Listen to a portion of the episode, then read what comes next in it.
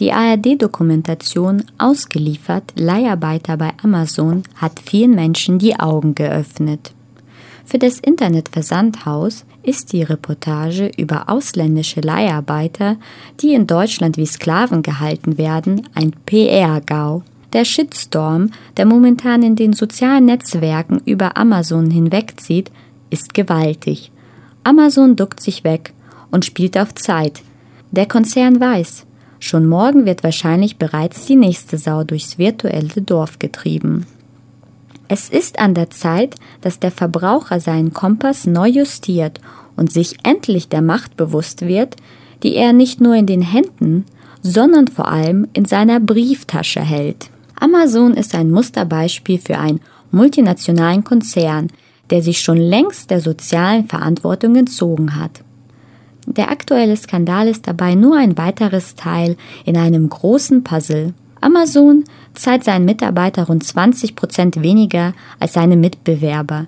Die Mitarbeiter werden meist nur befristet eingestellt. Es herrscht eine High-and-Fire-Mentalität, Leistungsdruck und ständige Kontrollen gehören zum Alltag.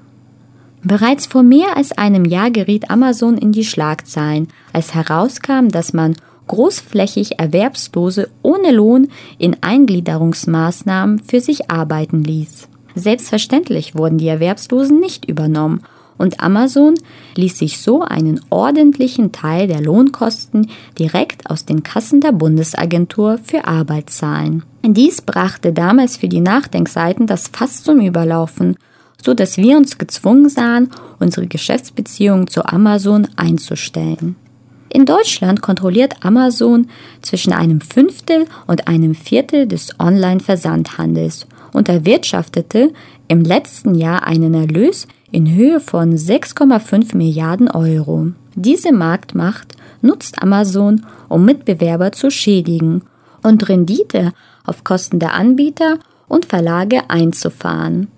Über ein äußerst kreatives Firmenkonstrukt mit einem pro-forma Firmensitz in Luxemburg schafft es Amazon zudem, nicht nur die Steuern auf die Gewinne auf nahezu 0% zu drücken, sondern unterläuft bei Produkten wie E-Books zudem die deutsche Umsatzsteuer.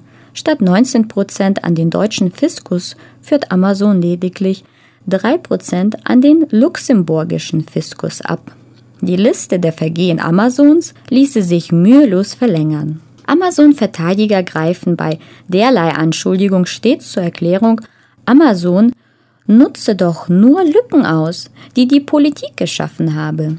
Nicht Amazon, sondern die Politik trage die Verantwortung für derlei Missstände. Und überhaupt, Amazon mache doch nur, was alle anderen auch machen. In dieser Verteidigung zeigt sich bereits, wie tief das egoistische Weltbild, das Frank Schirmacher in seinem neuen Buch Ego kritisiert, in unsere Köpfe gedrungen ist. Sicher, man darf die Politik nicht aus der Verantwortung entlassen, aber das befreit im Umkehrschluss nicht die Unternehmen aus der Verantwortung, die jede dieser Lücken ausnutzen. Es gibt schließlich kein ökonomisches oder moralisches Gesetz, das besagt, dass man jede Gesetzeslücke ausnutzen muss. Auch wenn man die Gesetze befolgt und günstig für sich selbst auslegt, kann man sehr wohl unmoralisch handeln. Der gesetzliche Rahmen ist schließlich nicht der einzige ethische Kompass, an dem wir uns orientieren. Und warum sollte dieses Prinzip für Unternehmen nicht gelten? Amazon ist eins dieser Unternehmen, die den Egoismus zum Grundprinzip erklärt haben und für die soziale Verantwortung nie ein Unternehmensziel war. In der Amazon-Welt zählt nur eine Zahl, die Rendite. Amazon ist dabei weder moralisch noch unmoralisch.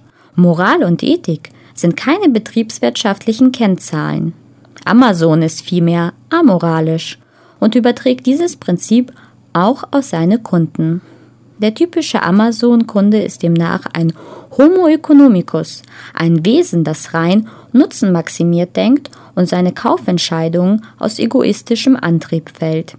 Weder der Buchhändler um die Ecke noch der Leiharbeiter aus Polen spielen in diesem Modell eine Rolle.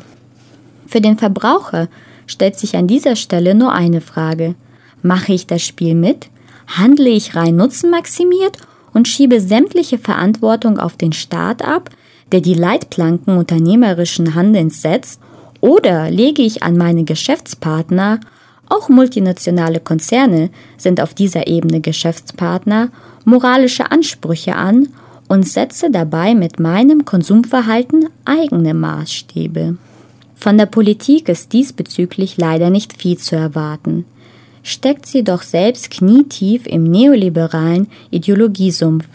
Wer will, dass die Unternehmen sich ändern, muss zuallererst sich selbst ändern und aufhören, sich so zu verhalten, als sei man ein Homo economicus, eine rein nutzenmaximiert orientierte, egoistische Konsummaschine.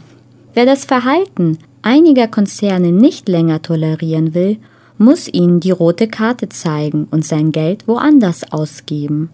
Das ist die einzige Sprache, die das System Amazon versteht. Amazon ist überall.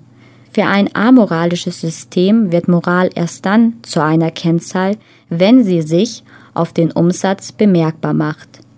Und dies liegt ausschließlich in der Macht des Verbrauchers.